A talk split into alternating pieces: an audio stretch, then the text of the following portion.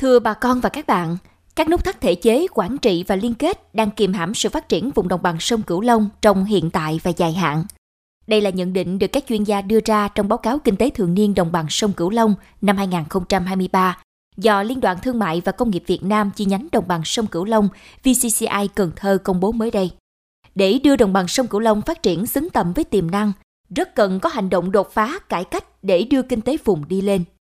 Tháo nút thắt thể chế quản trị và liên kết vùng đồng bằng sông Cửu Long sẽ là nội dung của góc nhìn miền Tây kỳ này. Mời bà con và các bạn cùng theo dõi.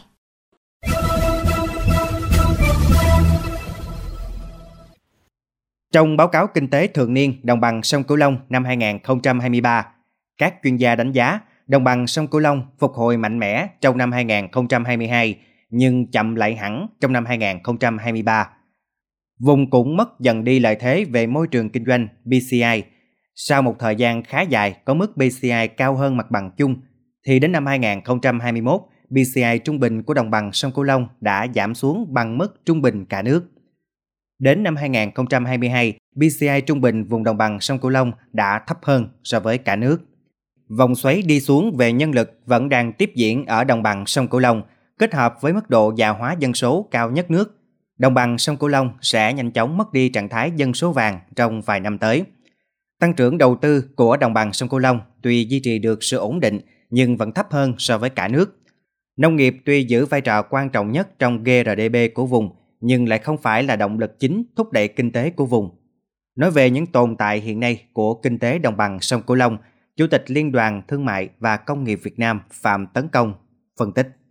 Ở góc độ điều hành thị trường, chuỗi giá trị còn bị chia cắt, các cụm ngành sản xuất lớn chưa hoàn chỉnh, thị trường tài chính tiến dụng chưa thực sự phát huy để thúc đẩy hỗ trợ cho các ngành chủ lực phát triển.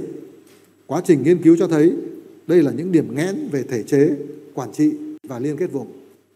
Quá trình này nếu không kịp thời, không chỉ làm tiêu hao nguồn lực mà có thể còn làm giảm động lực của bộ máy, không khai thác được lợi thế giữa các địa phương, không nâng cao năng lực cạnh tranh của kinh tế vùng đồng bằng sông Cửu Long nói riêng cũng như của quốc gia nói chung. Tiến sĩ Vũ Thành Tự Anh, Giám đốc trường chính sách công và quản lý Fulbright chỉ ra rằng sự kém phát triển của đồng bằng sông Cửu Long xuất phát từ nhiều lý do. Từ góc độ kinh tế, quan trọng nhất đó là thiếu đầu tư và doanh nghiệp. Nhóm nghiên cứu đã chỉ ra do hai nguyên nhân chính, đó là hiệu quả đầu tư vào đồng bằng sông Cửu Long tương đối thấp. Thứ hai là hiệu quả đầu tư thấp lại bị xói mòn lợi nhuận bởi các yếu tố ngoại tác bên ngoài như tình trạng bấp bênh yếu kém của các thực thi chính sách. Từ hai nguyên nhân này dẫn đến 6 nguyên nhân cơ bản, tiến sĩ Vũ Thành Từ Anh cho biết. Một là các yếu tố có tính tài nguyên như là tài nguyên đất, nước và môi trường. Thứ hai đó là vấn đề về công nghệ. Thứ ba đó là về vốn nhân lực thiếu và yếu. Thứ tư là kết cấu hạ tầng cũng thiếu và yếu. Thứ năm đó là môi trường đầu tư kinh doanh của đồng bằng đang có dấu hiệu đi xuống so với các vùng khác. Và thứ sáu đó là các cái thể chế quản trị và hợp tác vùng nó đang kém hiệu quả. Để giải quyết 6 nhóm nguyên nhân vừa nêu, hướng đến tháo gỡ một trong những mắt xích của ba vòng xoáy, kinh tế, xã hội, môi trường để tạo vòng xoáy đi lên. Đồng bằng sông Cửu Long cần nhận diện các điểm nghẽn hay nút thắt của thể chế, quản trị và mối liên kết hợp tác vùng. Tháo gỡ được một vài nút thắt về thể chế và quản trị sẽ giúp tháo gỡ được các nút thắt khác cho đồng bằng sông Cửu Long. Ở quan điểm địa phương, ông Nguyễn Minh Lâm, Phó Chủ tịch Thường trực Ủy ban Nhân dân tỉnh Long An đề xuất. Cần thống nhất quan điểm phát triển kinh tế xã hội và bảo đảm quốc phòng an ninh dùng là vấn đề chung, đòi hỏi sự động lòng của chính phủ, các bộ ngành và tất cả các địa phương trong vùng nhằm giải quyết đồng bộ các vấn đề chồng chéo, mâu thuẫn có tính liên ngành, liên vùng, liên tỉnh. Các địa phương trong vùng phải khẩn trương hoàn thành quy hoạch tỉnh, thành phố phù hợp với quy hoạch vùng đồng bằng sông Cửu Long thời kỳ 2021-2030 và tầm nhìn đến 2050. Giải quyết điểm nghẽn về hạ tầng, nhất là hạ tầng giao thông đường bộ chưa đáp ứng yêu cầu phát triển trước mắt và lâu dài. Cũng theo ông Nguyễn Minh Lâm, cần đẩy mạnh công tác đào tạo và sử dụng nguồn nhân lực, nhất là nguồn nhân lực chất lượng cao, chuyển dịch cơ cấu lại nền kinh tế vùng, ứng dụng chuyển đổi xanh, chuyển đổi số để thiết kế, chia sẻ dữ liệu nhằm thực hiện cộng sinh công nghiệp dựa trên mô hình kinh tế tuần hoàn trong các khu công nghiệp sinh thái, đóng vai trò là động lực tăng trưởng và phát triển công nghiệp đồng bằng sông Cửu Long. Có thể thấy, thể chế hợp tác, quản trị và liên kết vùng không chỉ cần thiết quan trọng đối với đồng bằng sông Cửu Long mà còn là một sự đột phá để tháo các nút thắt phát triển vùng. Cải thiện mạnh mẽ thể chế hợp tác vùng là cơ sở và nền tảng quan trọng để đồng bằng sông Cửu Long phát triển nhanh và bền vững trong thời gian tới.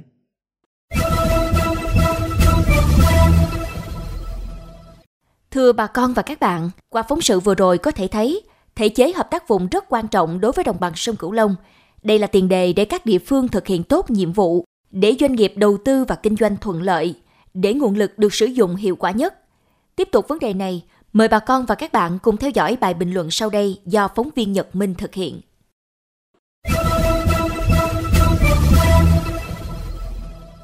Lâu nay, dù có nhiều chính sách và chương trình dự án đầu tư lớn, nhưng đồng bằng sông Cửu Long vẫn chưa thật sự bứt phá bởi vẫn còn tồn tại quá nhiều nút thắt. Sự tương phản giữa một quá khứ đầy triển vọng và hiện tại kém tươi sáng là ẩn ý đằng sau nhận xét, đồng bằng đi trước về sau. Quan trọng hơn, sự tương phản đó cho thấy đồng bằng sông Cửu Long đang đứng trước nhiều thách thức nghiêm trọng mà nếu không được giải quyết thỏa đáng sẽ có nguy cơ đẩy vùng đất trù phú và giàu tiềm năng này ra bên lề trên hành trình phát triển của đất nước. Nguyên nhân đã được chỉ ra, từ đó có thể thấy có nhiều điều mà đồng bằng sông Cửu Long cần làm ngay để nâng tầm vị thế của vùng đất chính rồng. Thực tế, câu chuyện liên kết vùng đã được đặt ra từ rất lâu cho đồng bằng sông Cửu Long. Thế nhưng đến nay vẫn chưa được giải quyết rốt ráo. Mỗi địa phương có một thế mạnh và điểm chưa mạnh riêng. Việc liên kết sẽ giúp bổ khuyết cho nhau, hỗ trợ lẫn nhau để phát triển bền vững.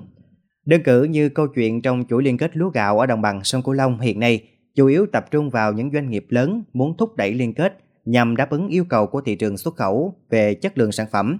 Trong khi đó, tỷ lệ lúa tiêu thụ qua liên kết giữa doanh nghiệp với hợp tác xã, tổ hợp tác vẫn chưa nhiều, từ đó gây khó khăn tiêu thụ lúa gạo cho nông dân. Liên kết vùng không chỉ là sự hợp tác để tạo lợi thế, khai thác tối đa tiềm lực kinh tế giữa các địa phương trong vùng, giữa đồng bằng sông Cửu Long với thành phố Hồ Chí Minh – mà đó còn là cơ sở để tiến tới thực hiện nhất quán các chủ trương, chính sách của đảng, nhà nước. Ông bà ta có câu đoàn kết là sức mạnh.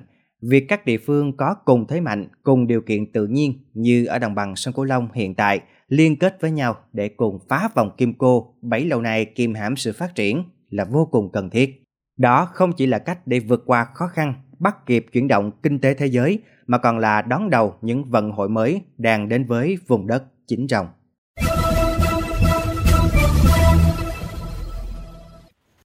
Đến đây, chuyên mục Góc nhìn miền Tây trên Mekong FM 90 MHz cũng xin được khép lại.